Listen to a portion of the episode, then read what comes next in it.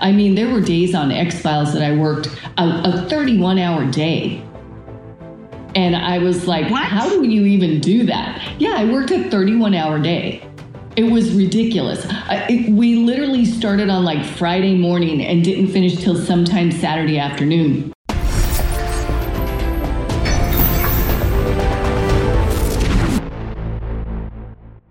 Hey, it's Zach here, and super quick before we dive into the show. If you haven't already, I want to make sure that you have subscribed to my free weekly Case of the Mondays newsletter, because it is where I share my best advice, strategies, and mindsets to help you design a creative career that you absolutely love showing up for every Monday morning.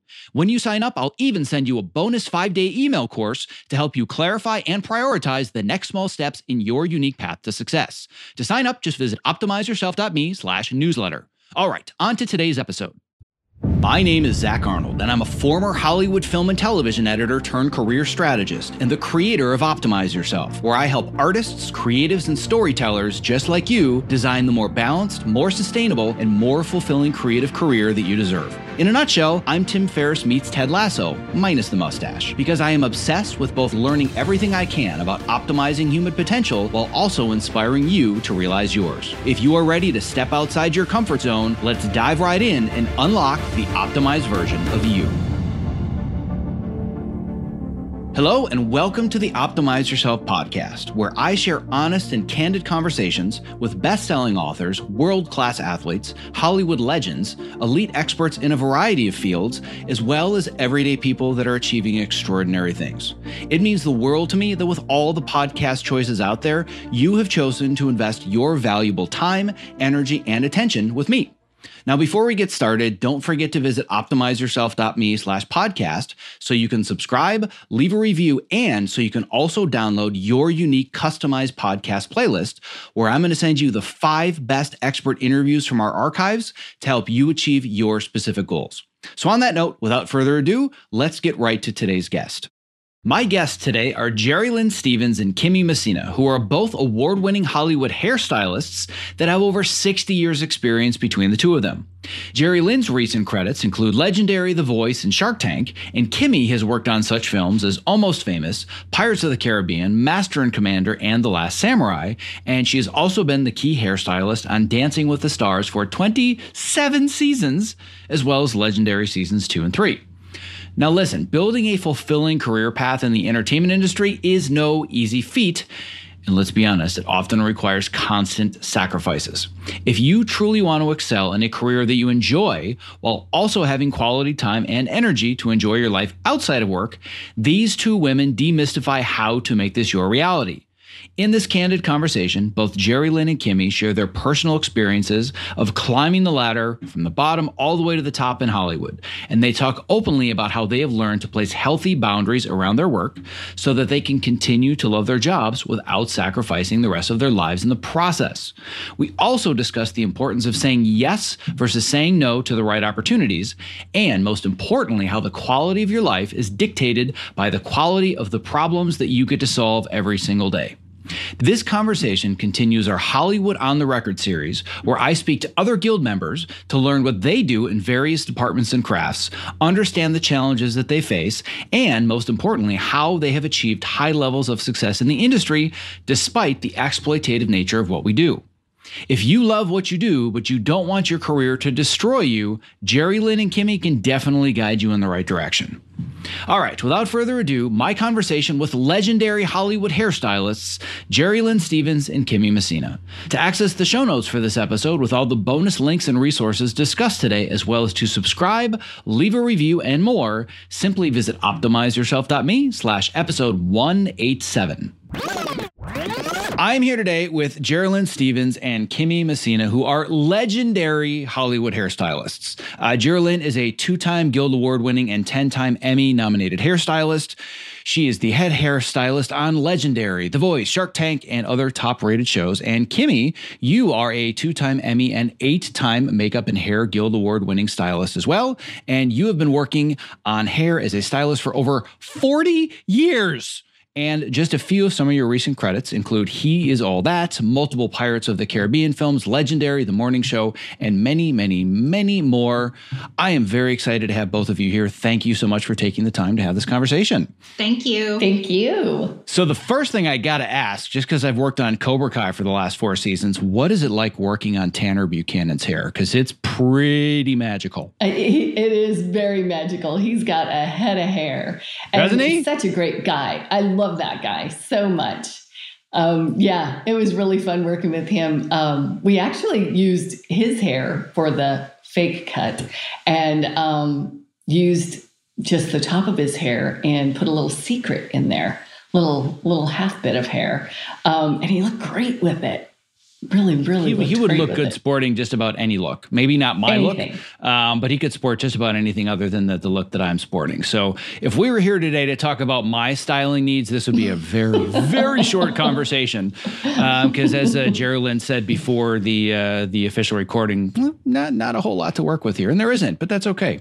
Um, but what I really want to talk about today is I want to help listeners and viewers better understand the world of the hairstylist in Hollywood because it's really important to me that all the various different crafts understand not only what are our jobs, but what are our lifestyles because lifestyle has become such a huge point of conversation over the last several years. I've been beating the burnout drum and lack of work life balance drums for about a decade now, but I really feel like it was falling on deaf ears for a long time because it's just the way that it is and you pay your dues. And when you work in Hollywood, you know what you signed up for. And I only feel like with the most recent contract negotiations, that people started to listening, this be- became a really key point. But I think one of the areas of friction is we've all lived in our own little caves, and all the hairstylists know all the other hairstylists, and all the editors know all the other editors, and all the DPs know all the other DPs. But we don't really feel like we're this much larger family that's all working to, to create great entertainment together. And I think once we better understand each other, it's going to be easier to present a unified front and really get the work life balance and the respect that we deserve. So essentially, that's what we're going to be talking about today. But to get started, I always love to know what it is about somebody's craft that drove them to do it in the first place. And in the case of both of you, you essentially have dedicated your life to styling other people's hair. So I'm going to start with you, Jerilyn, and I would just love to know why did you get into this business in the first place? Well, honestly, um, I didn't really know what I wanted to do. Um, growing up in northern Michigan, I moved to Seattle with a boyfriend in the 90s, and I was turning 25. And I decided I needed to do something with my life other than uh, bartending. And that's when I decided to go to beauty school. Um, while I was in beauty school, I uh, visited my first film set because one of my girlfriends started dating a grip. And so at that moment, when I walked on the film set, I was like, this is my dream. That's what I want to do. I want to work in Hollywood on film sets. And so I talked to the hair and makeup in the trailer. They were so nice. And they're like, well, move to LA when you get out of school and, you know, get some experience, move to LA. And, and so I did. that's how that came about. So I'm really curious a lot of people, especially the people in my world, we had the opposite reaction, which is, oh my God, this Hollywood film set is so busy and so chaotic and so overwhelming. I'm going to go hide in the deep, dark cave and be an editor myself included. What was it the first time you stepped on the film set that really gave you that magical feeling where you said, This is who I am and this is my calling? It just, at the time, you know, it just seemed so glamorous and amazing. And people had such amazing lives that I was hearing about. And, and so that was really what was intriguing to me. And to be a part of a film, you know, the start to finish process and how, how that works. And at the time, I had no idea what that consisted of, but I just knew that I wanted to learn how to do it. So I'm sure we'll get into this a whole lot more later, but just kind of in short now, how are you still feeling about the glamour of living and working on a Hollywood film set? I still love it. I mean, I've been honestly, I'm one of the few I know, but I still love what I do. And I just love being a part of people's journeys. Um, you know, most of my shows are competition shows because, you know, so it's like I'm a part of their journey in that moment and get to be a part of that is is really beautiful, you know? And of course there's some people that aren't that awesome, but like the experience I still love. I love it. I'm going to now take the same question, same conversation over to you, Kimmy. What initially drew you to the world of hairdressing and dedicating your entire life and career to this craft? Um, well, actually, I um, my brother owned a hair salon, and I worked in it, and I swept the floors and changed the records. Yeah, back then they had records, LPs. We'll put a link on Wikipedia to what a record is for all the young kids out there that are listening. Exactly, exactly but that was kind of my job, you know, and I um, did did that, and um, then there was a scholarship offered in my school, and so it was for beauty school, and I was going to go for makeup since my brother did hair, and um, he was like, "No, you got to go for hair. You've been braiding hair and doing all our weddings and stuff for us because they were like barber school people." So I did that, and then we worked together in the salon, and um, went to another salon for a few more years. That was like six, seven years. Then I was like, I was doing a bunch of bands. My brother was in a band, and um, I did all their hair and all these rockers around town. And I thought, gosh, I'd love to do music videos. And so I started putting that out there. My brother had a client that um, had a friend who was coming to town to do a movie and hired me on it. And it was to, to shave a bunch of heads and do a bunch of haircuts with John Ritter. She ended up getting fired, and they brought an LA makeup artist. And then that LA makeup artist kept me. And um, she was like, "Hey, you know, you need to move to LA. You would you would love it there. You'd be great there." So that's what I did. I moved to LA. I was young, didn't have any bills, and that was prime time for me. And I still wanted to do videos, music videos, because that was my jam. To this day, I've done like three music videos. Um, I got into mostly celebrity print for the first couple of years I was here, and then started getting calls to work on films, non union films. And next thing I knew, I was, you know, in the union you know, doing films and, you know, episodic TV.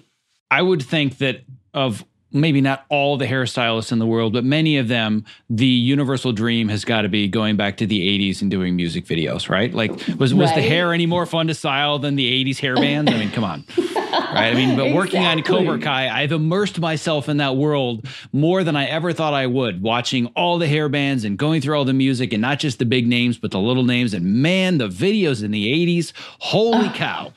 They were wow, the best, something else, right? Yeah. yeah. So, uh, yeah, I've I've been deep, deep, deep down that rabbit hole, uh, and the hair is always the best part always. Right? Yeah. Um, so, sticking with you for a second, Kimmy, what is it about the craft? What is it about the day to day that keeps you wanting to go back and do it again and again and again? I think just the um, the ever changing world of hair you know? Every, every day you go in you kind of don't know what what to expect you know? It's it's going to be a little something different. The people you work with are going to be a little different. Um, unless of course it's a scripted show and you know you know going into it that you have a wig planned for this person or that person or whatever. I think it's that i think it's the energy of all of the creative people around us in makeup and costume and you know, props in the art department in set dressing. I mean, I walk on a set so many times and I, and I just get I just get so filled up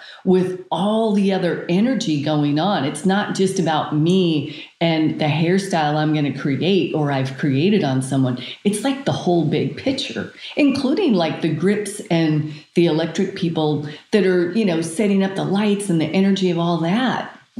You know, so, so just just being I a part of the it. creating that entire world. Yes, yes, the entire world of film and television. And live is a whole other thing. Oh, of course. Uh, and uh, Kimmy may have stolen your answer already, but is there anything oh. that you want to? No, I'm totally being kidding. Uh, but asking the same question of you, Jerry Lynn, um, Kimmy may have stolen some of your answers. But what is it about the craft that brings you back to doing it day after day after day? Oh gosh, I mean, I just love doing it. I love making people feel and look good because you know when they feel good and look good, you know that they're going to perform well, you know, and and that just makes me happy. And it's it's really interesting that you say that because I've seen this phenomenon more than once with actors where I don't see it often because I really spend very very little time on set, which is kind of a bummer because most of the shows that I work on they're shooting like across the country or across the world. So I'm sitting literally in the room I'm in now editing shows that are shot in Montreal or Chicago or Atlanta or wherever.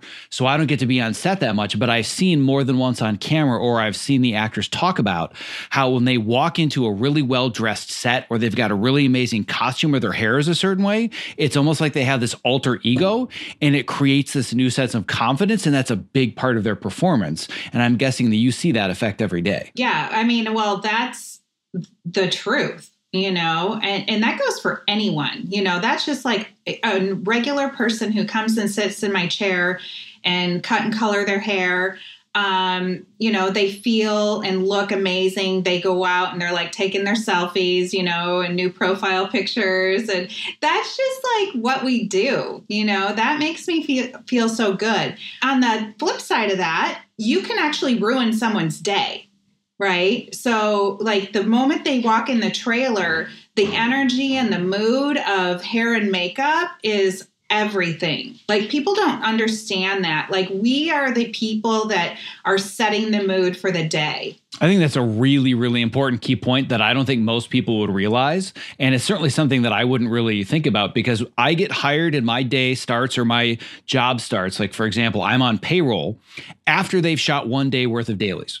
So I'm not even a part of anything until there's an entire day's worth of footage shot. And then from there, it's I'm keeping up to camera as much as I can with production. But what I'm seeing is so far beyond the mood that you're setting. And I can completely see how you build this entire show, all of the marketing around one face, one person they start their day, and we'll talk more about this in a second, but they start their day at 4 a.m. They got to be in the makeup trailer, and they have a really crappy experience in hair and makeup, and it doesn't go well. And now, you know, the crafty the, or the breakfast is screwed up, and now they have to be another person for 12 to 14 hours in front of a camera.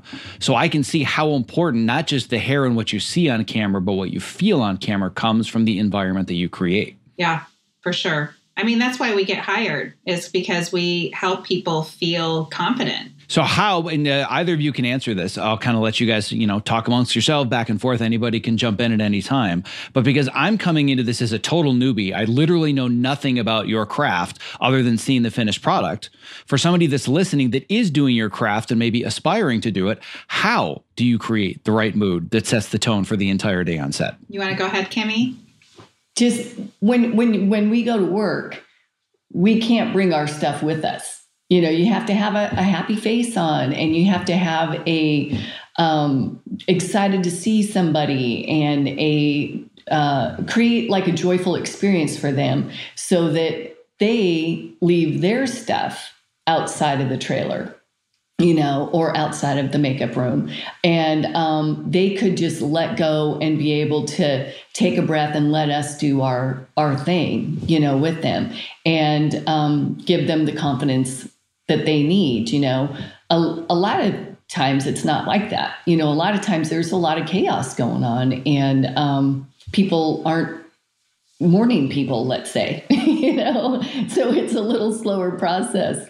But um, I, I think that's the main thing is you know be an inviting person uh, bring calmness you know so that when they walk in it's calm in there. They know they're in a safe place and a safe environment to start the start the process I think that's so important what you said, and, and especially the mood, like with the music and and and leaving your stuff at home, like really, you know, bringing, you know, your work face and and being just like happy to see people and happy to be there. And yeah, Kimmy made some really good points. So, in theory, all of this sounds great. You show up early, you've got your smile on your face, you're not bringing anything to work, and it's all hunky dory, and you create this magical experience for the talent. Now let's talk about reality.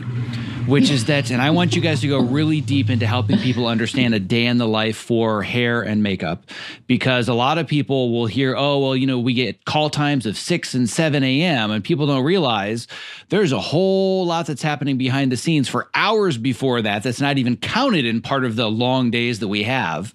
So, talk to me about a day in the life for your department and how it makes it that much more difficult to automatically show up every day and be bubbly and fun and smile on the face and create this magical environment. Paint a picture for your department for others that might not understand how it works in reality. I think Kimmy and I are kind of like unicorns in our business because her and I are morning people.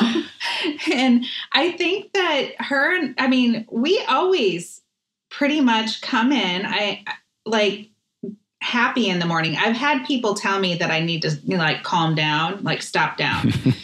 but Same. her and I working together, it's never really we're always happy, but there are people, you know, that are not morning people that are on our team. Sometimes you have to just, you know, let them wake up and, you know, just like with anybody, but yeah. Pretty much.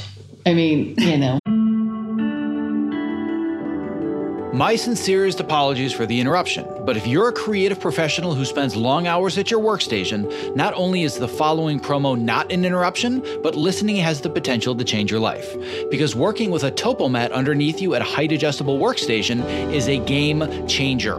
Let's learn a little bit more from Ergodriven co founder and CEO Kit Perkins, creator of the Topo Mat. The Topo Mat is the first anti fatigue mat designed specifically for standing desks. The real benefit of a standing desk is movement. We found bringing in this cushioned terrain under your feet, your brain just subconsciously engages and you wander around and you get that movement at the standing desk that you need without even having to think about it at all. People will come to me at an event or a panel and they'll say, I got the Topo mat because of you. Even when they had a mat, once they used this one, it was a total game changer. We've just heard time and time again that with Topo, we've kind of hit the sweet spot that it's the right premium quality materials and a right shape that people are actually getting benefit out of this stuff. You spend more time here than anywhere if you do creative work the way that I do. So I would rather be driving around in a Ferrari than a Ford Pinto. And I feel like this is the Ferrari of the standing mat. One of the things you don't realize is that at a standing desk, your main interface to the world, your body's main interface to the world is the ground. If you're going to invest in anything at that Ferrari level, it should be what you're standing on. Well, my goal is that for anybody that is a creative professional like myself that's stuck in front of a computer for inordinate amounts of time of their waking life, they're doing it standing on a topo mat. So uh, you and I, my friend, one edit station at a time are going to change the world. I like it. That's a utopian vision I can get on board with. If you're a creative professional looking for a simple and affordable way to stay active, energetic, and focused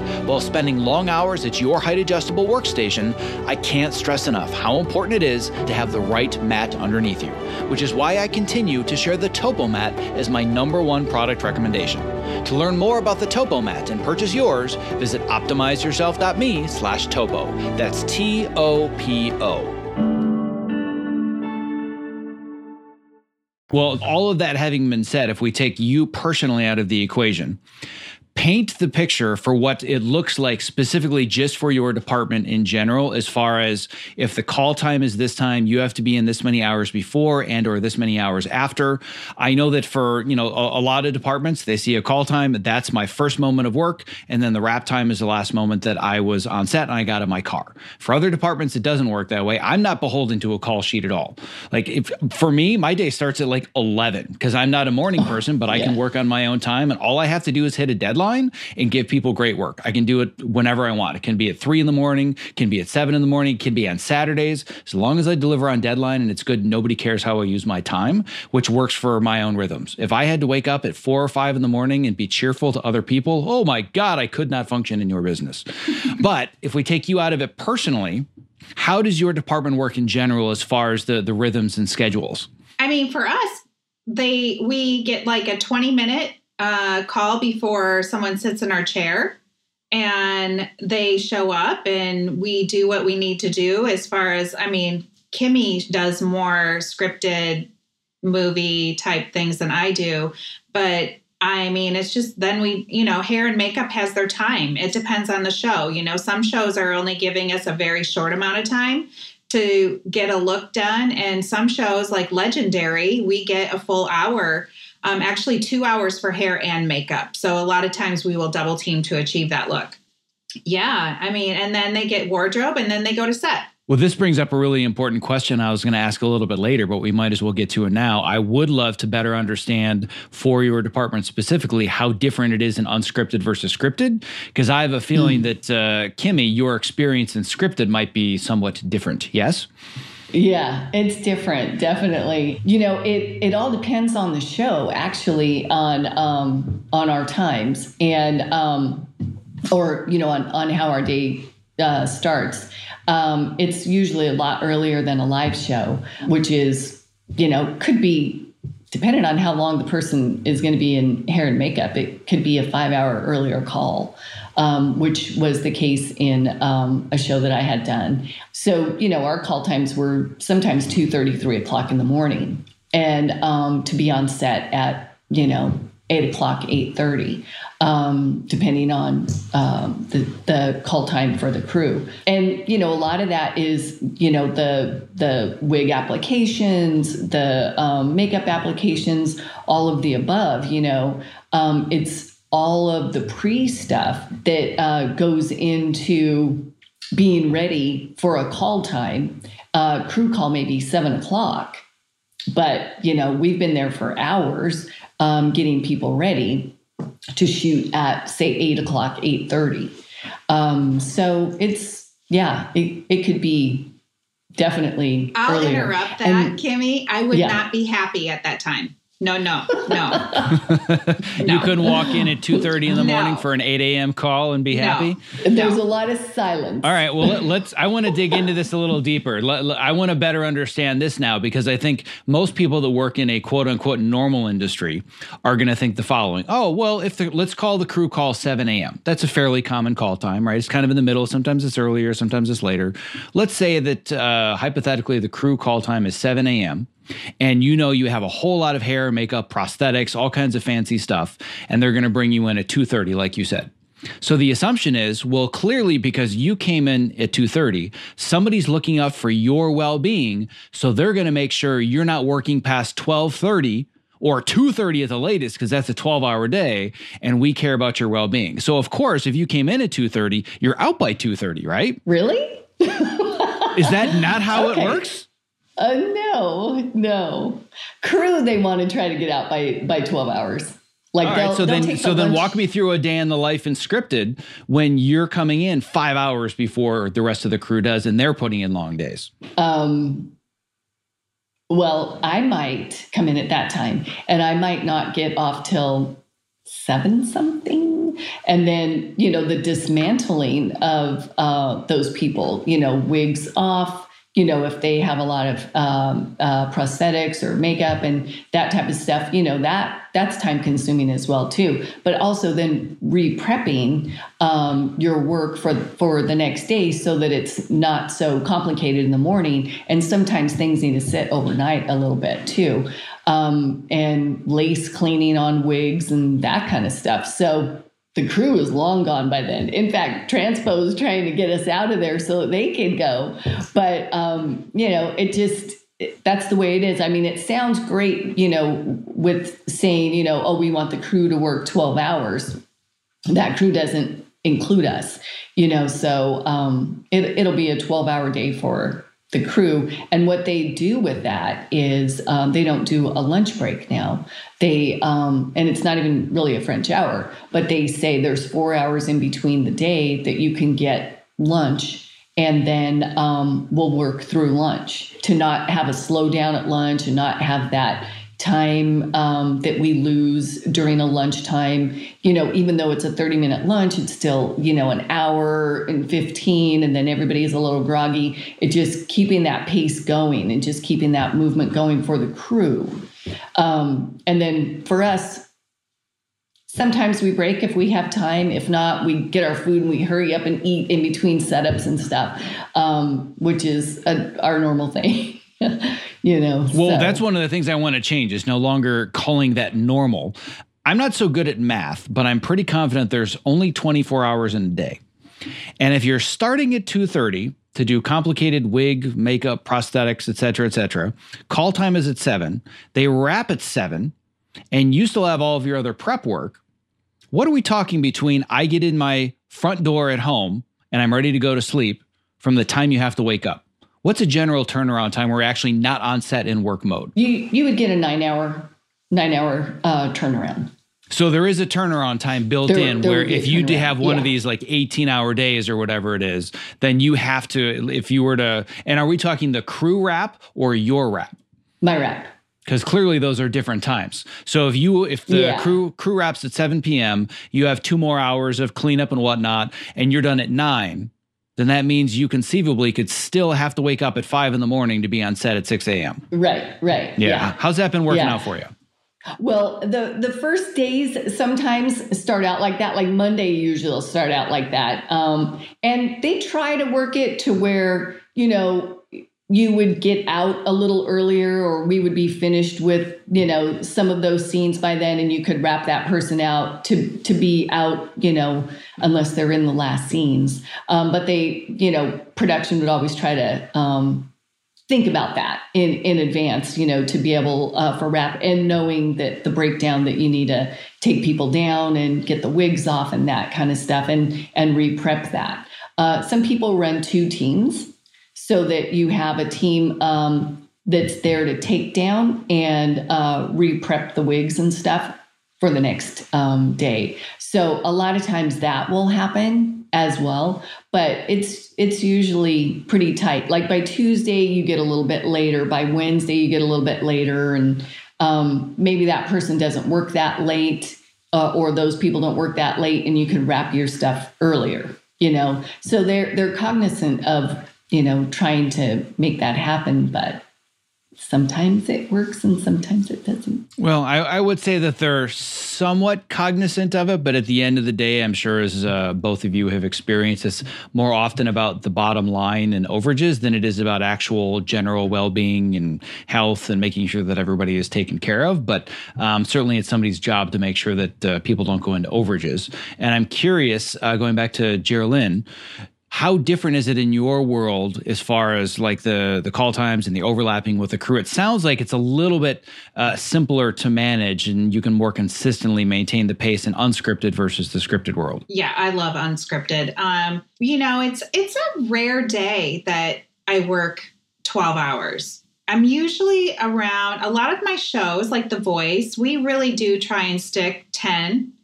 um 10 hour guarantee days and keep it around that which you know in the in the normal world like a 10 hour day is still a long day but for us i'm like oh my god it's a short day you know those are like Um, doctor's hours in hollywood right. I mean, I'm really fortunate. I discovered, um, you know, the unscripted world, and that's the non union world I was in. And then it turned union, right? All of these um, reality shows ended up turning union back in the early 2000s. And I just have stayed there because it's a, it's a great mom job. And I have a 14 year old now, and you know, it's it's given me a life of not the dreaded hours that people talk about. Although I was on a project at, with Kimmy where it was an 18 hour day one day, and I was like, oh my God, this is insane. Like, how do people do this all the time? but the paycheck was good. and there are people that do it every day every day yes I had not. i imagine. turn things down because of it Yeah. Yeah, I don't I, it's it should you know it's funny my my husband's in this world too he's in the commercial world. And when I did do those two really long days like that he was like that's so unsafe that's not what we do you know you have to and I'm like dude just stop down for a minute it's 2 days. Um but he sent me a thing we have a new contract now and you it's a 16 hour limit. And I think that that is is that hair and makeup included? I'm not sure. Well, and that was something I was going to ask you both, and you partially answered it, where you said that now you're mostly working on union projects, and I would assume uh, that Kimmy, you're always oh, I working. only work union. You only work union, um, but uh, Kimmy, I would assume anything in the scripted world that's not super low budget indie, you're also uh, in the union, correct? yeah yeah And you both you both have a very specific guild. Uh, what's the actual name of it? I should know this, but I'm I'm blanking on it the second. Like the official name. Hair makeup and hair. uh, guild. Oh, for some reason I thought there was something else to it that almost seemed too simple that I'm like, it's it can't just be called the hair and makeup makeup, guild. makeup and hairstylists guild local 706 Right. Uh, so that being the case, knowing that you're both working under union contracts, I'm curious. Going back to when we had the previous negotiations, which were obviously so contentious and got to like within inches, literally inches, of shutting down the entire industry and going on strike. I'm curious, and again, you don't have to share any personal thoughts you're comfortable sharing, but I'm wondering where you stood with uh, all the changes that were happening there and all the demands that were happening, and since if you have sen- seen a real difference in the quality of your life and the quality of your department since the contracts. i mean i was for the strike but i haven't seen i haven't heard any difference. have you kimmy? I mean i feel like the the big networks and stuff are willing just to pay right they're willing to pay for meal penalties they're Yeah. willing to pay for forced calls like nothing's changed that i can tell i don't know Mm-mm. No, not at all. So, given the fact, at least I know that uh, Kimmy, from your perspective, you've done a lot on both sides, unscripted and scripted. Uh, but Jerry Lynn, largely in the unscripted world, do you feel that things needed to change? For us, no, but I was 100% supportive of our union, our our whole IATSE. You know, um, I mean, I definitely would love to see change and and having people be healthier and really take care of themselves and get sleep and you know all of that. I was 100% supportive of that. Oh yes, uh, yeah. So let, let's go back. We can kind of we'll call this back to our, our end point in the conversation. Um, so now going to you, Kimmy. Um, you had kind of alluded to, the, to this a little bit already, but what is it that you haven't seen change, knowing that we now have this new contract, and you're like, nah, I don't, I can't see any difference. I, I don't feel like the hours have changed. I mean, um, I I think there people are still, you know, working the hours that they were working. I think that turnarounds are at um, a very minimum. And um, I think the companies are just, again, they'll complain about it, but they're paying, you know, the meal penalties and they're paying for some forced calls or they're wrapping you within two minutes. I literally was wrapped within two minutes of forced call uh, on a couple of those really early calls. And I, I didn't get the force, you know. Um, the other people did.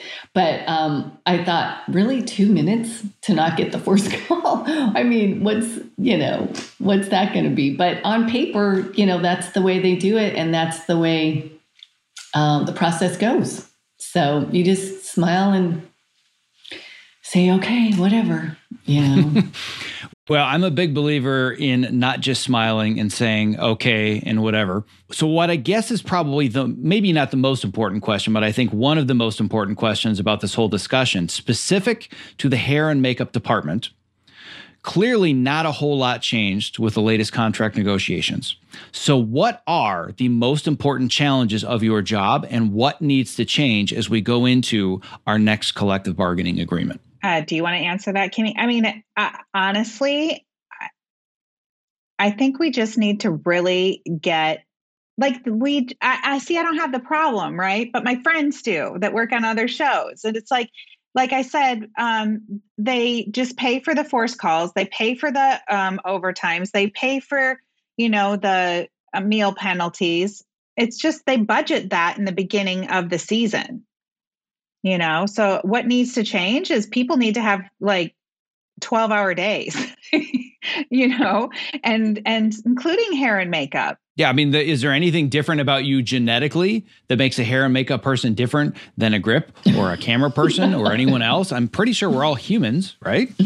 exactly. So go ahead. You were going to say something, Kimmy. Um, I I think that you know when they budget for these shows, I think they know what what's going to go into it. You know, they know how long it's going to take hair and makeup, and I think they need to plan that in a twelve hour day, inclusive of hair and makeup. Not making it a 16 hour day or 18 hour day for hair and makeup, um, with a uh, 12 hour day for crew. I think that they they need to from the top of being budgeted. So that means instead of being done shooting something in 6 months or, you know, 12 weeks or whatever, planning it to be longer. you know, so that you fit in that time of turnarounds. And I've said that from the beginning. You know, I mean, there were days on X Files that I worked a, a 31 hour day. And I was like, what? how do you even do that? Yeah, I worked a 31 hour day. It was ridiculous. it, we literally started on like Friday morning and didn't finish till sometime Saturday afternoon with Lily Tomlin and um, uh, Lou Asner or Ed Asner. And I was like, really? These people can't work these kind of hours either. You know, I mean, the only thing that kept us awake is every little break we had, we'd go to the makeup trailer and dance. And with David Duchovny, we'd just go in there and dance and dance and dance and wake us up, give us some energy, and then be able to go back in. But it was ridiculous, you know. And I don't know. I, but I've always said that. The the second year of my career, I worked one 22 hour day, and I said, never again. I am never ever doing this again because the next three days were such a disastrous mess. I could, it wasn't a matter of the next afternoon. It was like I was amortizing days and weeks of productivity and focus and just being able to function like a basic human being. And I'm like, I'm never uh, working a 22 hour day again. I had started editing at 9:30. We had a really tight deadline. I edited until 7:30 that morning, slept on the couch for an hour or two, and woke up for a meeting uh, at work the same day. And I'm like, never. Um, but I know that there are people that kind of do that on a regular basis, and it's kind of insane. Um, and I'm curious, just because both of you have been in the industry for a long time, how much of a change have you seen from the way things were 10, 20, even 30 years ago to the way things are now? Because I think there's, we always want to sugarcoat with rose colored glasses the way things were then, and oh, it's so much worse now. But I'm curious if that's actually the case or if it's just kind of always been this way. I, I feel like it's always been this way. I, I mean, if, if you're um, asking me, I, I feel like it's always been this way. And um, it's like when I take a job like that, I know what to expect. You know, I know I'm not out in 12 hours like on a live TV show, you know, on like Dancing with the Stars. If I go in at seven in the morning, I know I'm done by a quarter to eight, depending on how much stuff I have to take off. You know, we have to take off their hair and stuff. Um, same with um, on The Voice or Legendary and stuff. It's, you know, a 12 hour day, cut and dry, no problem. Um, but I know when I take um, a scripted show that, you know, I don't make plans to do anything. You know, I, I know that I'm, I'm locked in to that work schedule of whatever it's going to be uh, for those three months, six months, nine months, whatever it is. And do you find uh, similar, Jerry Lynn, that you feel that just kind of always been this way? Yeah, I I mean, every production's different too, right? My, I started out my career with Hallmark um, movies as well, and um, they always kept it on a twelve hour. We were in at seven and out at seven, and that was non-union. Even you know, it's it's just really depends on the production company. I feel like, yeah, when you take a job and you know what you're accepting, you know the hours you're going to accept too. So, um, and I turned down work for those reasons as well, because, you know, my well being is important. And, um, you know, being able to be a mom is important to me. And this is the perfect segue to where I want to go to next is the fact that you're in this place where you're saying, I don't really have a lot of these challenges, and I love my job and love the work and love the people, but that doesn't just happen. You have to manifest that, and you have to be very clear about what you say yes to and what you say no to. Mm-hmm. Which is taking us to the perfect segue to some of the other work that you do, where I believe that uh, despite you having gorgeous hair and me having none, we have a lot in common which is that in addition to being a makeup and hairstylist, do you not also like to write and coach and see yourself as an entrepreneur that's helping other people along a similar path? You know, I love helping people. Um, I, I, honestly, I started um, in 2018. I decided, what do I want to do with my life? Because I really have um, pursued my dreams and and they were happening and i i really wanted to talk to cosmetology students and just share my experience of how that anyone can do what I do. you know, because it seems so crazy. Like, oh my God, Hollywood, how am I going to do that? and and i did it and i even did it through some you know really dark times and i was able to conquer and manifest my dreams and so i started talking to students about um, my five f words which are um, figure out what you want and focus fearless action feel it existing and faith you know faith in yourself faith in the universe. And um you know just those five efforts really saved my life and and also you know manifested my career. So and my love life. I mean everything as you know it's like all mindset right I have spent almost 10 years now raving about how much I love my Topo Mat, and I have finally discovered what I now consider the Topo Mat of desk chairs, the QOR360. The QOR360, spelled Q O R, is designed to keep me constantly moving while seated in an upright and balanced position. To learn more about how it works, let's hear from QOR360 founder Dr. Turner Osler about why he created the QOR360 active sitting chair. When you sit badly, you sit badly for many hours a day, and that's really what the problem is. It's very hard to make yourself get up and do jumping jacks every half hour. But if you just swap to a chair that requires you to be muscularly engaged in order not to fall off, it's an easy bar to clear. For the procrastinators out there who hear all the statistics and know how bad sitting is and it's the new smoking, and they're thinking that's something I'll worry about in a few decades, you're going to feel the effects of having more energy at 2 o'clock in the afternoon or 4 o'clock in the afternoon that day. And that's the whole point. Your core muscles will be stronger, you'll have less back pain. All of this will make you more available for the rest of the pursuits of your life, your kids, your hobbies, your whatever. For those of us who need to practically live in front of computers to do our best creative work, the QOR360 is going to level up your game. Keep your body moving and keep the creativity flowing. To learn more and purchase what I consider to be the Topo Mat of desk chairs, please go to optimizeyourself.me slash QOR360. That's optimizeyourself.me slash QOR360. It's all mindset. I'm so glad that you brought that up and I didn't have to because it's all mindset. However, here's the caveat to it. And I'm sure that you've seen this in the entrepreneurship world, especially in Hollywood and the glitz and glamour, is people talk about manifesting something. And there are a lot of people that will roll their eyes at that and say, well, pff, what does that mean? Like, I'm going to manifest it and it's going to magically happen. And all I need to do is create a vision board and I need to sit back and just wait for my dreams to become reality. You've already solved this problem, but I want to point point this out. You say fearless action. Action is the component that so many people overlook when they think about this idea of manifesting what I want and mindset. Well, as long as my mindset is good and I believe I deserve to be successful, it's just going to happen. Well, yes, if you put in the action and actually do the work, right? Yep. I mean, the biggest thing for me is like, you know, what is the action plan? You know, you know what you want. Um, and you know i would just make little lists of the uh, four or five things that i knew i needed to do. And even now right little things that i know i need to do um, in order to make things happen. And and the action is what tells the universe you're serious. Um, and and then everything else the feeling it and and believing and and really i don't really share a lot with people like verbally of what I want.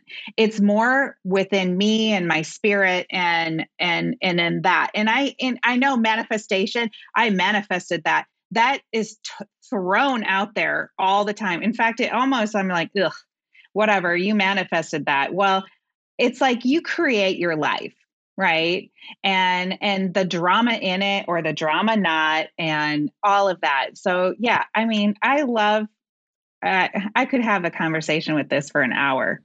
I could have a conversation about this for 300 hours because I have been for years and years and years and years because I think this is so important and such a vital component of becoming successful. And I always make sure to be very clear with people that I believe there's a component of the universe or whatever it is that you want to believe, things that we don't even understand And there's this idea of having the right mindset and manifesting it. But I'm always a big believer in taking action, having an action plan. That's really the part where I excel the most is helping people actually put down what are the tangible actions? How do I organize my day? How do I design my actions around my values, et cetera, et cetera. But there's another one, one of the, the five F's that I want to talk about next that both of you can speak to is this idea of feeling it existing already. And I want to clarify in what my words I think that means. And then I want to see if you agree and make sure that we can go into this deeper. People come to me all the time specifically in post production but i've worked with writers and directors and composers as well but it's always kind of the same thing. It's i want to make a major transition. Maybe it's from an assistant to the the lead department or i want to go from writing this kind of content comedy to writing action or whatever it is. And they say people don't see me that way they see me as doing the other thing. So let's use I'm an assistant editor now. I only want to be an editor. Well, all of my friends and everybody that I talk to, they only see me as an assistant. And my question is Do you see yourself as an assistant? Well, I mean, I guess kind of like I haven't really edited yet. And I say, How in the world can you expect anybody else to consider you an editor if you don't? you have to be the first one. And it sounds like that very much taps into your idea of feeling it existing already, does it not? Yes you know, there was a big jump for me. Um, I won't say the name of the show because I then I might out some people. But you know, I was a hairstylist, and then I was a key hairstylist on the show, and then you know, the department head. I always was like, I'm doing, I'm doing their job, you know, and you know, all of that that comes within, you know, being basically that person's assistant, right, um, to the show, and I think I realized after I quit thinking, I wish that person would get fired so I could have the job, right? Because I'm so worthy of that job, right? I'm so worthy. And I kept saying, I'm so worthy of this job. This job should be mine, right? And as soon as I started saying to myself or praying, I hope that person can get something more fabulous and more desirable for him or her, right? Then that's when it happened. Once I changed my thinking and what I wanted for that person, all of a sudden within that two month span, that person got something fabulous that took him or her away from the show, and I got the position. Like it's just all in the way we want to create. And not that I created that for them, but it it really helped, I think, magnet like magnify my experience and my creation. Does that make sense? Uh, it absolutely and totally makes sense. And uh, I'm curious if uh, going back a little bit earlier in your career, Kimmy, if you've had either similar experiences yourself or you've seen others that are trying to climb the ladder. And it really is just a matter of you actually have to believe that you can do the job. And I, I don't know exactly what the machinations are as far as what the steps are for the ladder for what you guys do. But I really think at the end of the day, it's a very similar journey for all of us, even if the craft is different. Yes definitely. Um, I I definitely think the um, the same thing is that you know there's um, there's shows that um, you work on that um, require different uh, ways in administration, in supervision, and in running, and um, I think. I, I, for me, I've always just taken everything in. I've really kept my eyes open um, from the beginning of doing all of this. I've been an open eyed person and I, you know, just learn as much. I'm, I'm a sponge. I just learn as much as I possibly can, not only about doing hair and about the process of hair, but about the business side of it as well. And, um, and how things run and what's expected of you with the production team, you know, and, so I, I I think that you know just learning how to deal in all of those different parts of what we do. We're not just a hairdresser. You know, there's a list of stuff that goes on with um, with what we do when it comes to doing some of these shows, and um, I think finessing that, learning that, and and finessing that, and being able to achieve all of those um, is important for all of us Speaking of wearing many hats and having many job titles, I think one area of commonality between specifically everybody listening that's in post production, that's an editor or an assistant, and anybody that's a, a hairstylist or in makeup, I bet just like us, you have to wear the hat of therapist. Do you not? yes. Yes. We're therapists. Harapist. I love that. E- editor pissed sounds awful, but harapist sounds great. So, to tell me the the craziest story that you can without obviously divulging anything personal, but where you really felt like going back to the beginning of the conversation, an important part of creating the environment is listening and helping actors or whomever sitting in that chair through a really uh, really difficult challenge. We are therapists. They teach you that in beauty school. I mean, that has been um, taught since day one in beauty school that we basically are therapists to people. And trust me, um, when I was in the salon, I would have husband and wives come in for haircuts at different times. And when you know too much, you're just like, oh my God, please don't tell me any more information, right? but it's kind of the same thing in our chairs at work. It's like the truth serum you know mm-hmm. you sit in the chair and and it's like just tell me everything you know Well, it's funny that they actually teach that to you in beauty school because they teach none of that to us in quote unquote post production school. Um, and we just kind of have to figure out on the fly. And one of the things I always tell aspiring uh, editors and assistants is that if you really want to be great, it goes far beyond the technical skills. And it's all about the soft skills. It's the ability to, to help people work through problems and listen just as much or even more than you would speak in return. And I would guess that uh, beyond your ability to, to color hair or f- put it in a certain way, I bet you get hired on shows because of your ability to work with talent far beyond what you see on the camera. Do you not? Oh, gosh. I think it's both really yeah because both kimmy and i i mean i'm going to toot our horns we're pretty talented and we can run a really tight hair department um and plus the the way we are just thriving on creativity and like figure legendary the show legendary on hbo max is probably both of our um, most creative shows of our lifetime. And it all the time i mean i love working with kimmy because she's like just like, oh, how, okay, yeah, how are we going to do that? And we're just like going back and forth. And then we get the team involved. And, and it's just so much creativity and fun that, you know, we just thrive off from each other with that. It's so fun.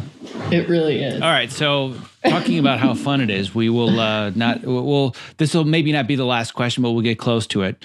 Craziest hair story on set that you're actually allowed to tell? We, um, I, I have a good one from Grease Live, um, which those kind of shows are live shows and there's a lot going on. And we were shooting at Warner Brothers and, um, you know, it's period, you know, so there's a lot of period hairstyles. Uh, there's wigs being used and changing out wigs and et cetera, et cetera. But we were at uh, Warner Brothers, and um, fortunately, I'm a really um, physical fitness person. You know, I'm, I'm very physical and and um, I can handle being on my feet a lot. And the actress I was working with was Julianne Hough which you know I knew from Dancing with the Stars and uh, Burlesque. You know, we'd done um, stuff together there, and um, she had like 18 changes. She had uh, change, change, change the whole time. But to get to each of the stages where she would be into her next part of the performance, and we only had a couple of minutes, we would run she would go, Come on, Kimmy, let's just run. So I had my little set bag and we're running. And the whole time I'm like doing things on her hair as we're running next to each other. I'm taking things out and changing barrettes and that kind of stuff. And then we get to the end and we'd run from way on one end of this uh, of the studio to the other and um, uh, ran there got her hair pinned up no we were in a cart got her hair pinned up while we were in the cart from one end to the other, put the wig cap on, got her ready, and then one of our other uh, workmates, Dean Banowitz, um, is tall. So he was standing over the wall to hand me her wig. And I was able to get that on her while she was pulling her pants up because it was like a, a, a, you know less than five minute change, And it was the funniest thing that I'd ever done. I literally sat down afterwards and we just laughed our butts off because it was just so funny. I would guess that uh, Jerry Lynn, you've got to have a story or two like that in the unscripted uh, competition world, because all of that, I would think, or a lot of it, is uh, some form of live performance, is it not? Yeah, I think the I mean, the funniest live show, which has to do with Dean Banowitz, which was hilarious, um, on The Voice. This girl, I mean, with live show, nothing is a retake, right? And she had this big top knot bun thing, and she and Dean, we were watching it, and all of a sudden, um, she's like bouncing right across the stage, like she didn't seem like she was i don't know just thought we she was going to be singing.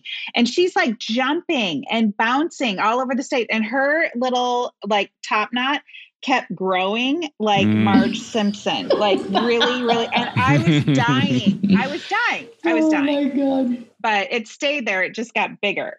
It was hilarious. Yeah, I can just see you with the monitors with like the sweat pouring oh, down, like, like, don't fall out, don't fall out, don't like, fall out. Just yeah, exactly. Just just grow and not fall.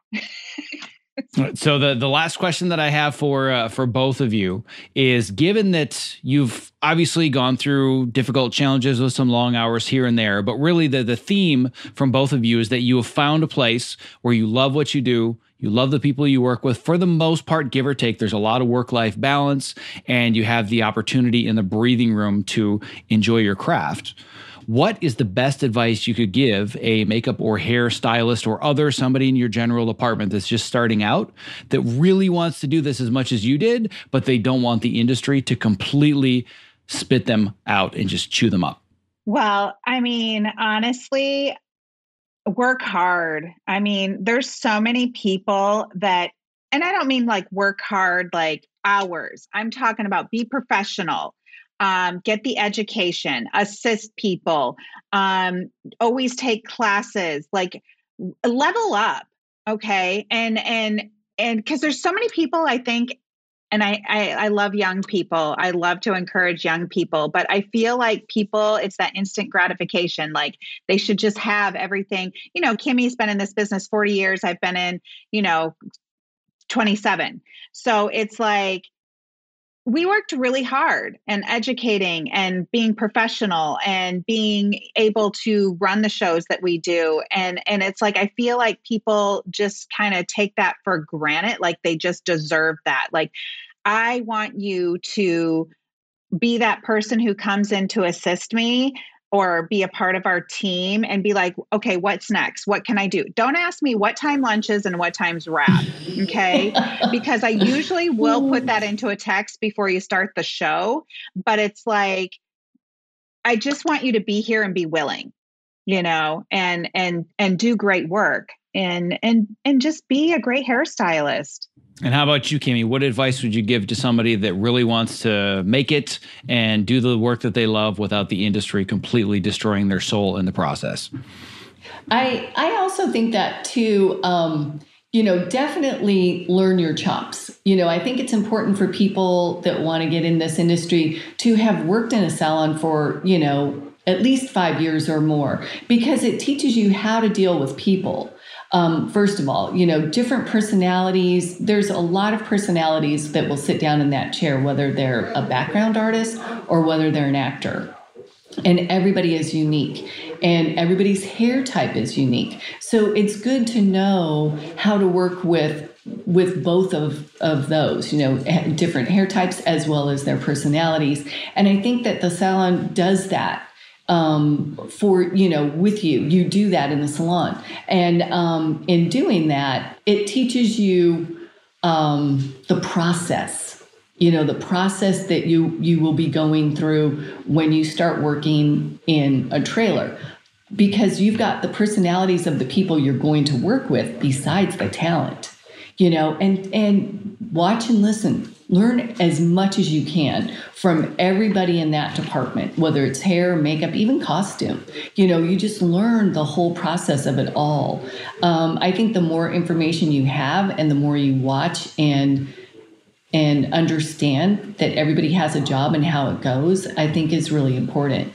Um, I, I think that would be my advice, as well as keep some sort of balance. That you know, it can't just all be about work. It's great to have you know work and you know go from one job to the next to the next. But at the same time that's a good way to get burnt out. I think that you know having a balance of life and lifestyle and i really feel like a lot of people don't have this in our industry and this goes for everybody in our industry. They don't keep some sort of physical fitness in their life.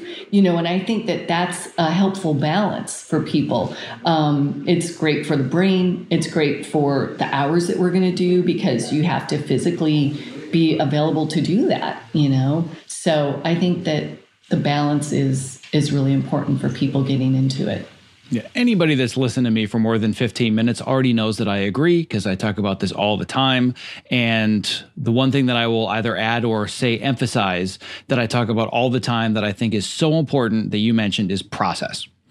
What so many people do, hair and makeup or any department, they see Hollywood and they're always thinking results. I get to work on this show or have this credit or get paid this amount or I get on a stage someday and win awards.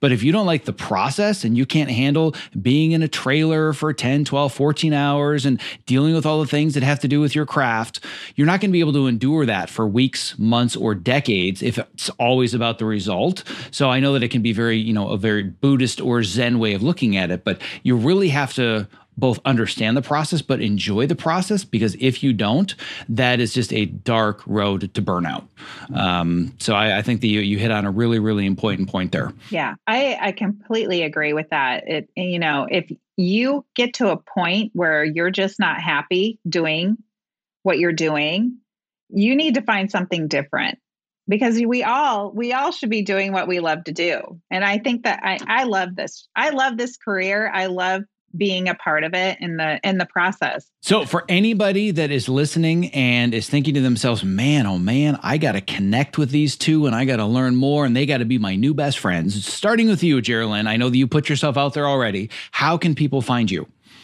Um, on Instagram, I'm Hollywood hairstylist, um, Jerry Lynn Stevens, but Hollywood hairstylist is easier to spell.